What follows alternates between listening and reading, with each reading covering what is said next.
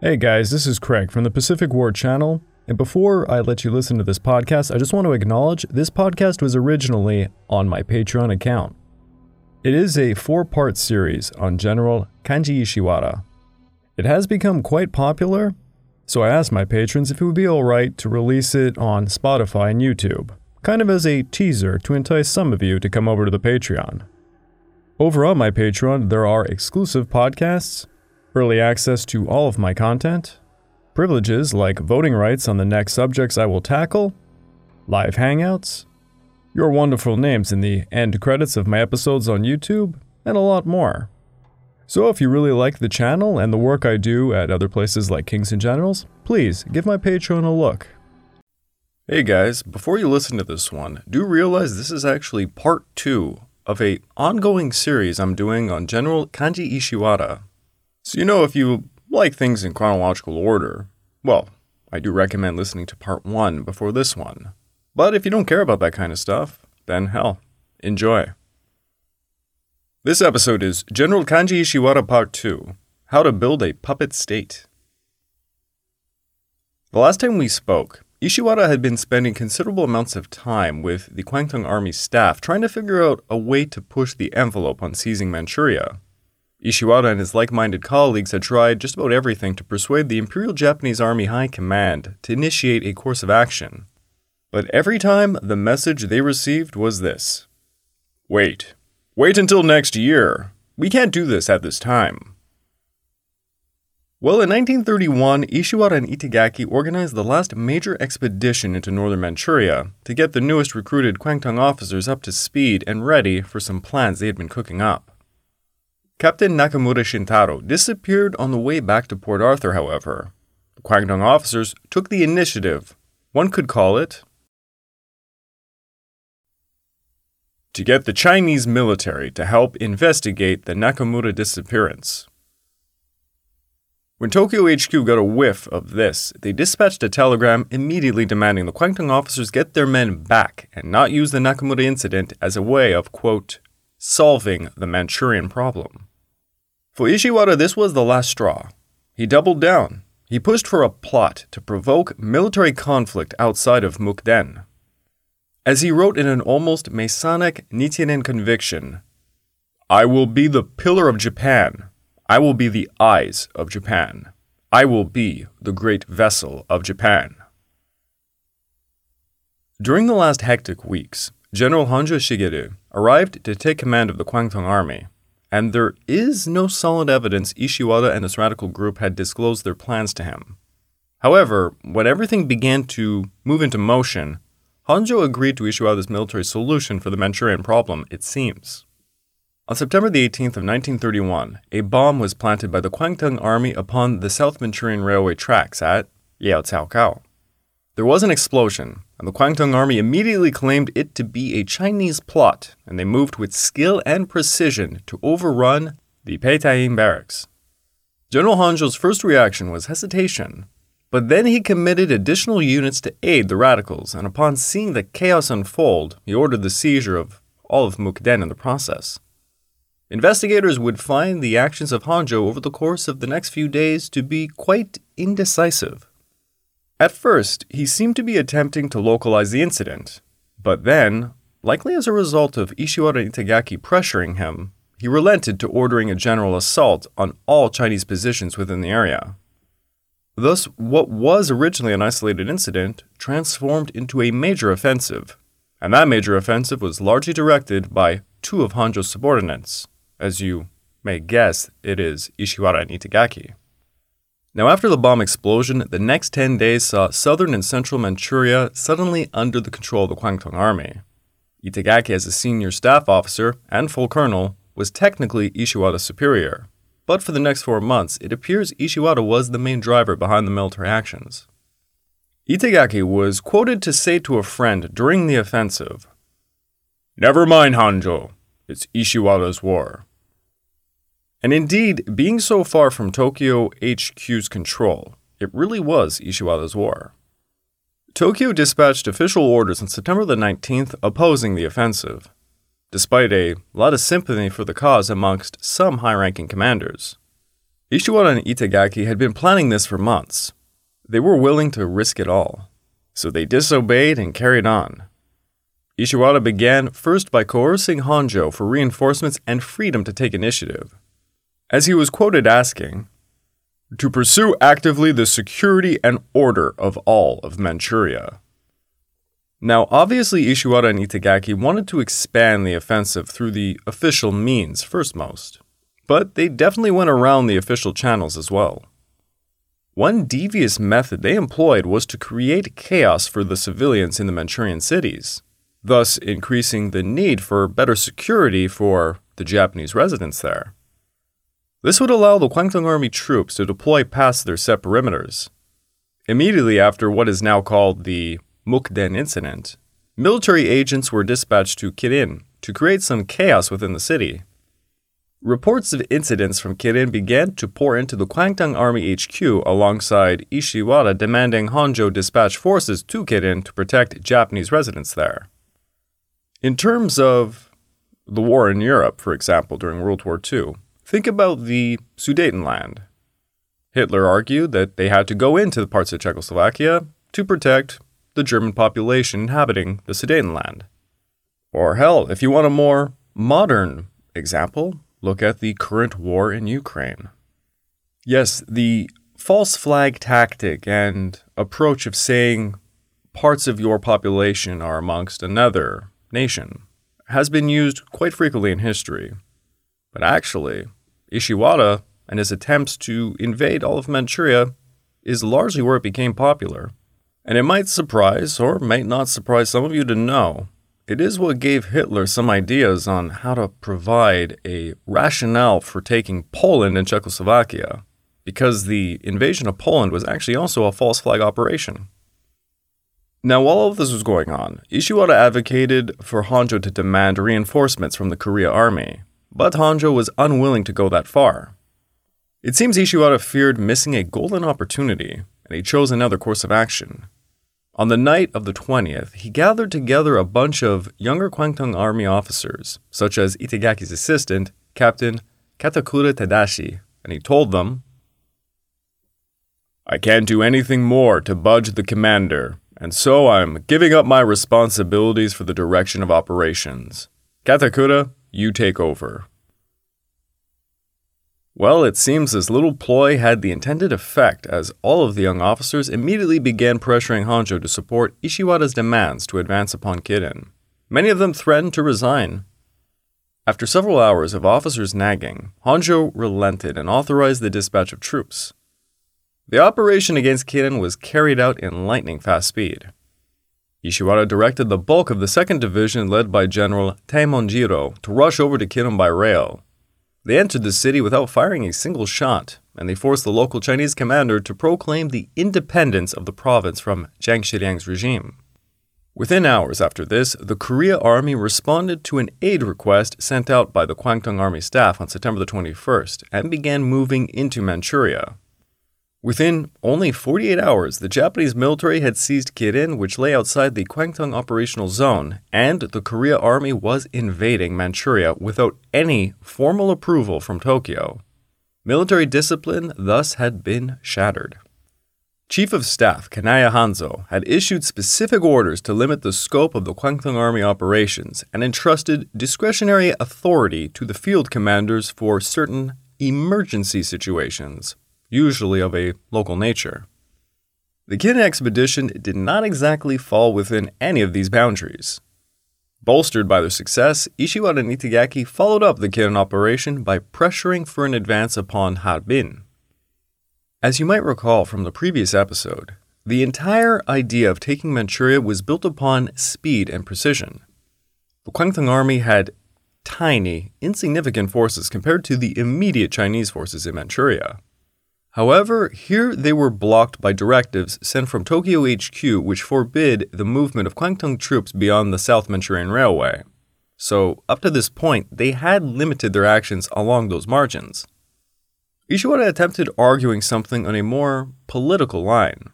He argued Japan should aid Manchurian independence, and he sent the idea straight to Tokyo Central Headquarters. In a rather sharp rebuff on October the 3rd, Tokyo HQ affirmed its opposition to expanding the hostilities and rejected the whole political idea. With a hard no from Tokyo HQ, the Kwantung radicals thought the only course of action was to cause even more chaos to force the issue. Ishiwara took the lead yet again, trying to toss Tokyo HQ off balance. Ishiwara personally went out on October the 8th, dressed in military pilot gear, and slipped into one of five Chinese aircraft that had been seized at Mukden's airfield.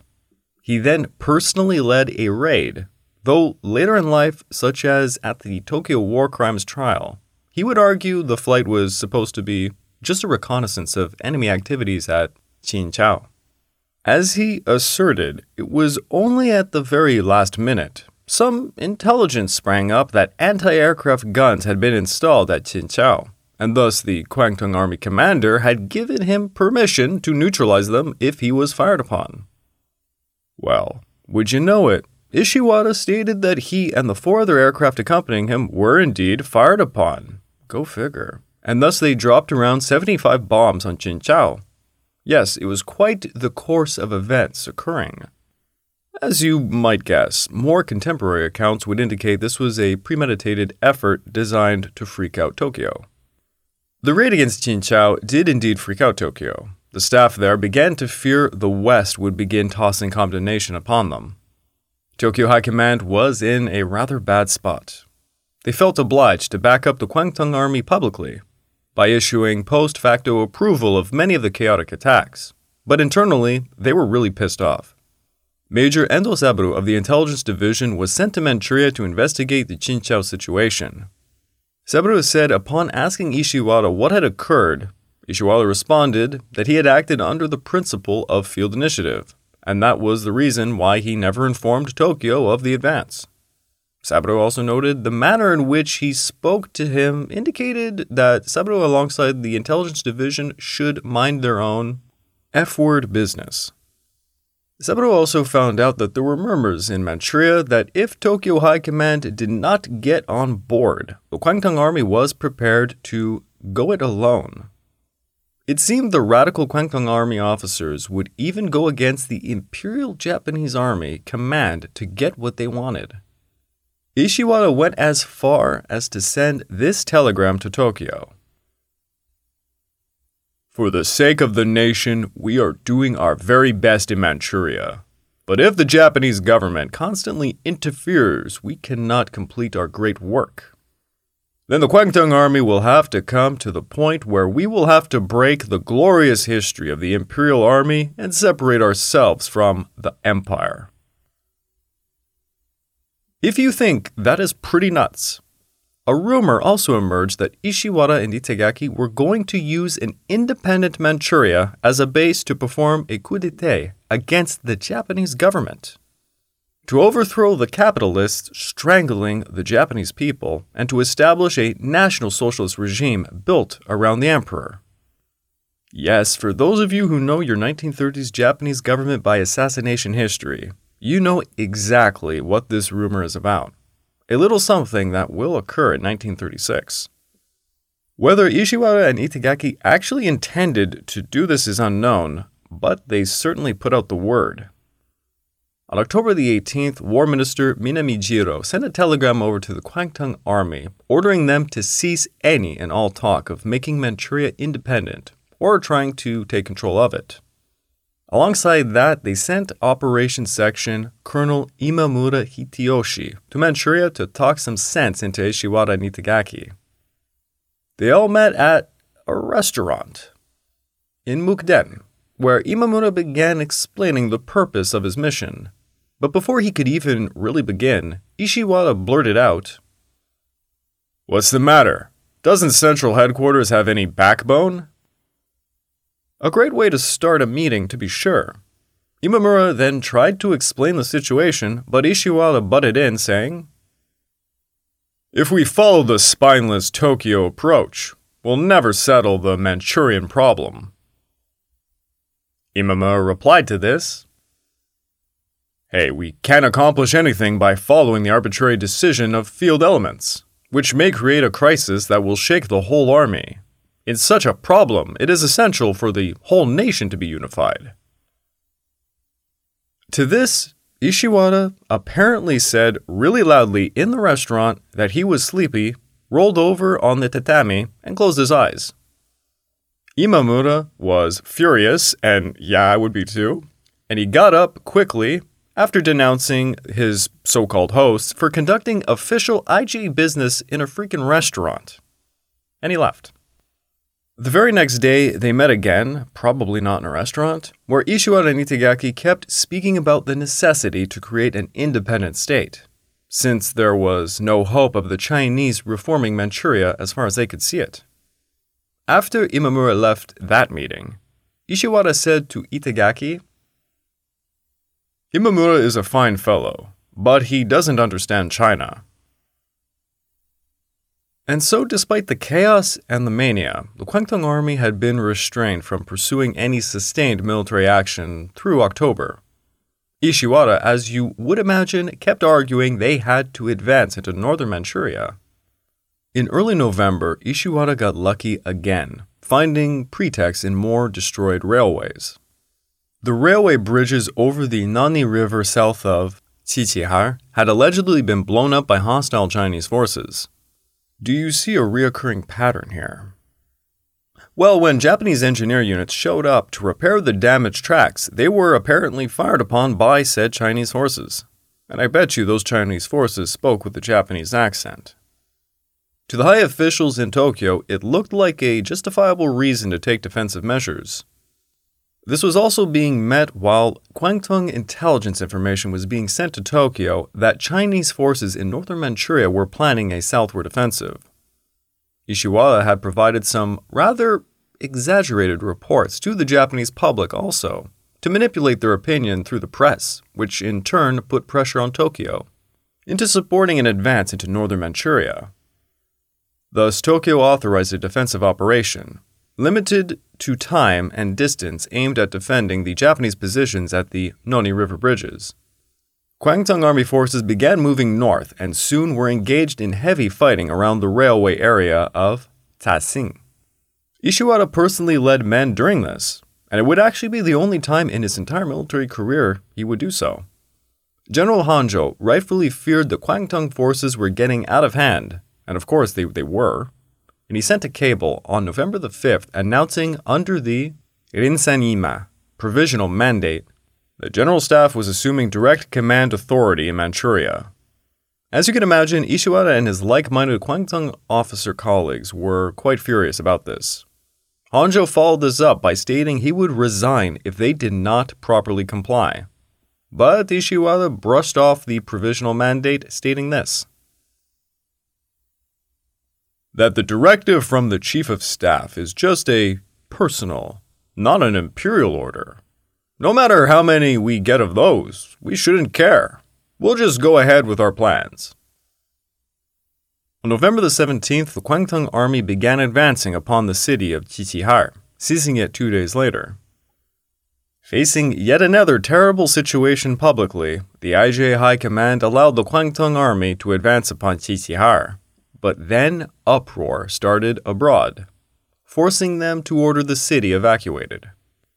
Ishiwara then began a huge argument amongst the staff, stating the evacuation was unacceptable because of the sacrifices the forces had already made. But Honjo was standing firm.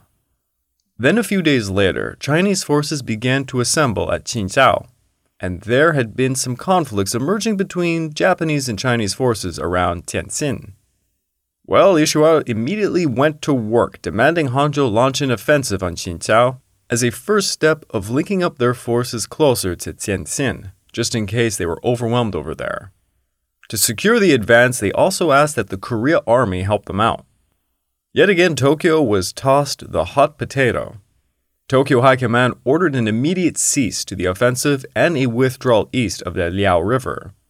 The Kwantung Army paused. Not so much because of the order, but because the Korea Army refused to participate in the offensive against Jinzhou, and they were most definitely needed. Ishiwara faced a dilemma. Without the reinforcements, the entire offensive might be doomed. And then, fatefully, Premier Wakatsuki, was outed on December the 11th. War Minister Minami and Chief of Staff Kanaya, two men who both tried to moderate the Kwantung Army's offensives, were replaced by Araki Sadao, an aggressive leader of the Kodoha faction, known in English as the Imperial Way faction. Now, to explain this just a bit, within the Japanese military there were cliques, kind of like the warlord cliques in many ways. They fought to direct the future operations of the IJA, and even the IJN to a certain extent. There were two main ones that influenced the 1930s heavily the Kodoha and Tosei control faction. The Kodoha were not an organized political party, nor did they have any official standing within the IJA, but they were certainly influential. Kodoha members tended to be younger officers in the IJA, particularly those in the Kwantung Army. General Sadao Araki was a founder of the faction, and they were heavily influenced by Bushido, fascism, and the Kokutai. They sought a return to what I would describe as the good old days, as one would say. They saw liberal democracy as a poison hurting Japan. They viewed the capitalists, the industrialists, the very elites of Japan, i.e., the politicians, bureaucrats, and Zaibatsu leaders, to be responsible for ruining their once great nation. They wanted to see the emperor take back full power in what they would call a Showa restoration. Their number one enemy, as was viewed by most of the Japanese military at the time, by the way, was the USSR and communism as a whole. Thus, they were also by proxy in favor of Hokushinron, the Northern Strike Policy, which was the Japanese theoretical war plan to invade the USSR. Now, I really don't want to go too far down the rabbit hole, but do note they were counterbalanced by the other faction I had mentioned, the Toseiha faction, who were as I would put it lightly, more moderate, although not really by any standard. The Tosei faction was headed by Hideki Tojo, famously, and they opposed the Koda faction on a few grounds. One important one being they did not want to cause a violent revolution to usher in the emperor's dominance. They certainly wanted the emperor's dominance, mind you. It's just the Kodoha faction was willing to literally form a coup d'etat against their government, where the Toseiha were not willing to do so. In essence, what really differentiates the two is the Toseiha were willing to play ball with the so called demonic bureaucrats and Zaibatsu leaders. And they shared a lot of principles with the Kodoha. Um, but they did not favor the Hoku Shinron strategy. No, instead, they adopted the Nanshinron strategy, the Southern Strike plan, which would see Japan attack Southeast Asia and the resource rich Dutch East Indies. The very strategy that occurred during World War II. It goes without saying, the Toseiha faction enjoyed better relations with the IJN, and thus had an edge against the Kodoha faction. So, just to place this story within the political realm we are speaking about, these two factions began to compete heavily for dominance 1931 onwards. With Araki Sadao and some help from Prince Kanin, who was a Kodoha sympathizer, things dramatically changed in Tokyo Command. All of a sudden, offensive operations against Chinese forces in Manchuria became, quote, bandit suppression campaigns. The Kwantung Army, with Tokyo's full backing, soon pursued all of their military objectives, set out by Ishiwara and Itagaki since September. Jinzhou and Shanhaiguan were seized in early January of 1932.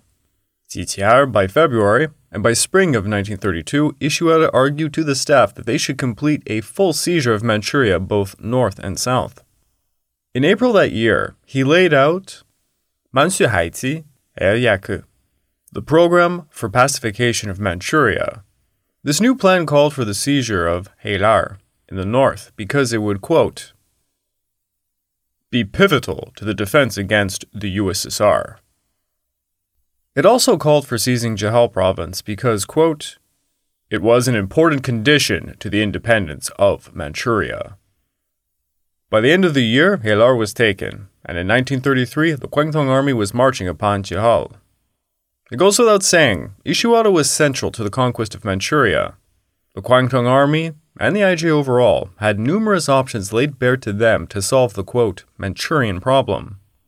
But Ishiwara's primary concern was total control over Manchuria for its resources, strategic position, and to obtain a continental base for his theoretical war in the future against America. To Ishiwara, taking all of Manchuria was necessary to prepare for the final war. Without Ishiwara, it is certain there would have been conflict in Manchuria between Japan and China. But would Japan have outright seized the province? Ishiwara spent years planning and pushing the envelope. When the plan was unleashed, it would turn out Ishiwara and his colleagues did not have a concrete timetable for the conquest, and they lacked quite a few contingency plans. Despite the chaotic nature of it all, the conquest of Manchuria was a stunning success. So much so, Ishiwara said to a friend of his, Satomi Kishio, in 1932 Even if Japan has to face the entire world, she can't be beaten. Ironically, as many of you know, Japan's actions in Manchuria cost her greatly. Japan was now hated by the Chinese. Well, much more so. The West condemned Japan's actions, alongside the USSR.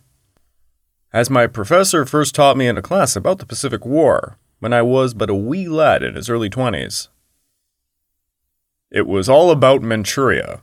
Everything started with Manchuria, and it ended with Manchuria in 1945. The Manchuria Affair started Japan on an inevitable course to fight the China War, which in turn led her to fight the West. It was a self fulfilling prophecy. The entire affair also brings into question the subject of military discipline. Many look at the Gekokujo variable as an explanation as to how people like Ishiwara and Itagaki got away with all that they did.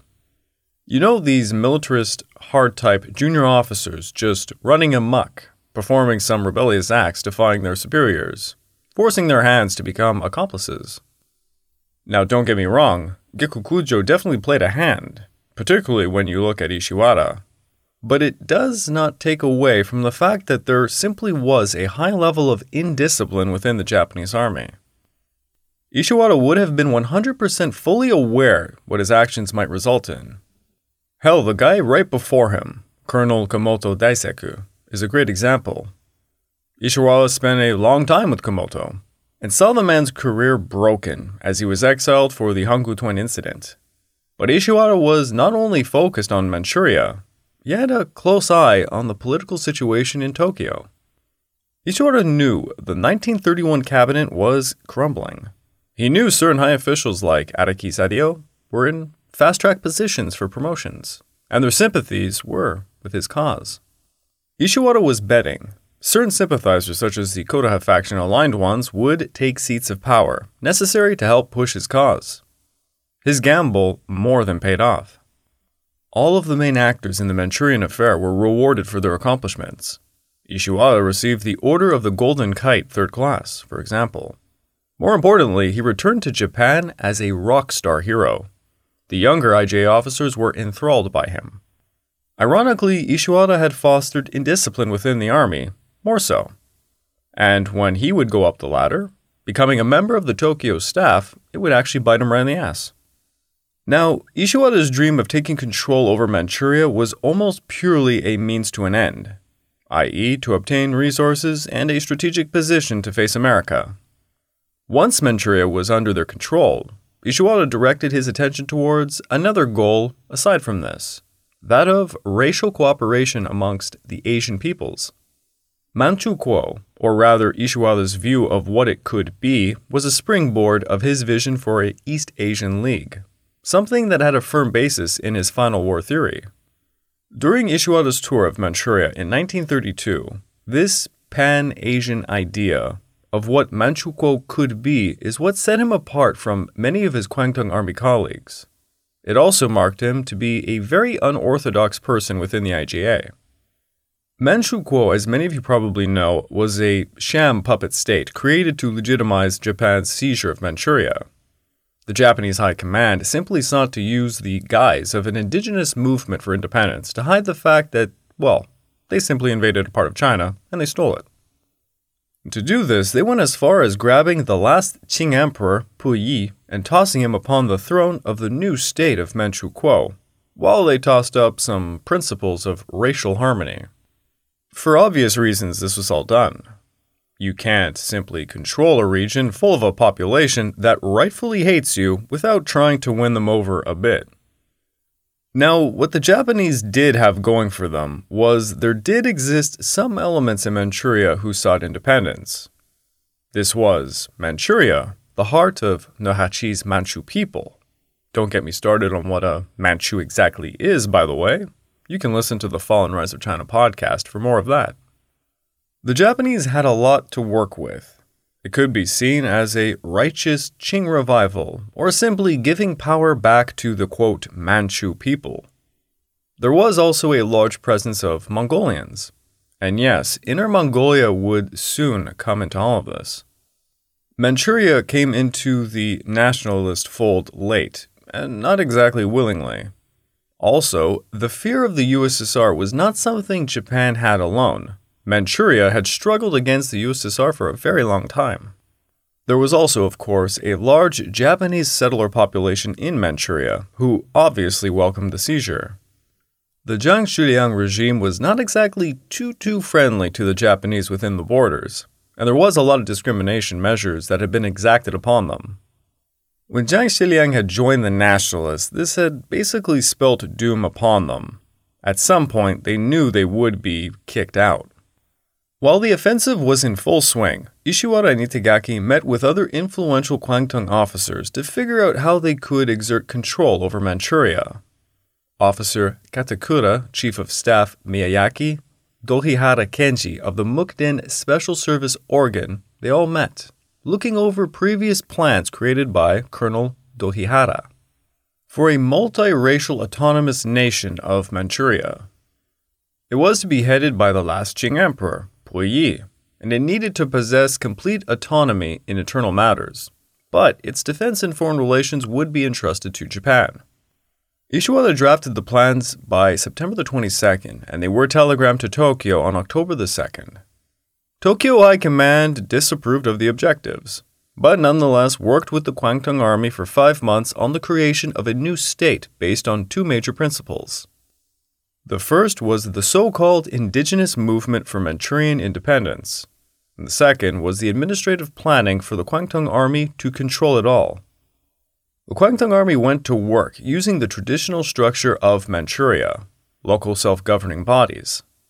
They bribed, persuaded, and threatened as many as they could throughout 1931, carefully cultivating a local autonomy movement against the Kuomintang hardliners. One of the first things they created was Jichi Shidobu, Self Government Guidance Board, whose organ was responsible for coordinating various regional movements for independence to work with the Kwantung Army to, in the words of Miyake, guide Manchuria to self government. The head of this board was appointed to the Mukden elder statesman Yu Chonghan, a man educated in Japan and a previous advisor to Zhang Zuolin. His board would consist of 20 Japanese and 10 Manchurian members. Such organs were open to Japanese civilians in Manchuria, and they flocked to them to support the so called multiracial political structure because they knew that they could bend it to their will. The Kwantung Army began tossing the slogans racial harmony, racial equality, and the righteous way around heavily. The Kwantung Army control over Manchuria was hashed out easily by establishing Japanese advisors over all of the organs who held the ultimate veto authority. They would be appointed at all levels of government, Thus, everything was in reality Japanese controlled. Everything was going according to Ishiwara's vision. Or was it? You would think so, and Ishiwara was definitely pushing all of this forward. But by 1933, he suddenly became a ferocious critic of the very beast he helped create. Well, alright, guys, I really hope you liked part two. Not gonna lie, I'm really enjoying this one, and uh, the sources that I'm reading are fantastic. I have a biography on Ishiwara Kanji, and I'm loving this book. Now, if you guys can please spread the word, see if you can get other people to join the Patreon. It helps me immensely.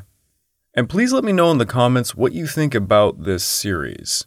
And honestly, I'm thinking about some things involving YouTube at the moment.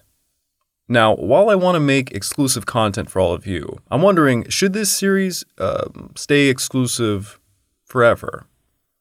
Because there are some rumblings right now. YouTube has opened up a new podcast feature. And as you all know, I work with Kings and Generals for two of their podcasts, and we are currently talking about what we're going to do about this. It might come in the future that I will be part of an ongoing podcast platform on YouTube on behalf of Kings and Generals. But at the same time, I kind of want to put up some of my own podcast stuff on my own channel.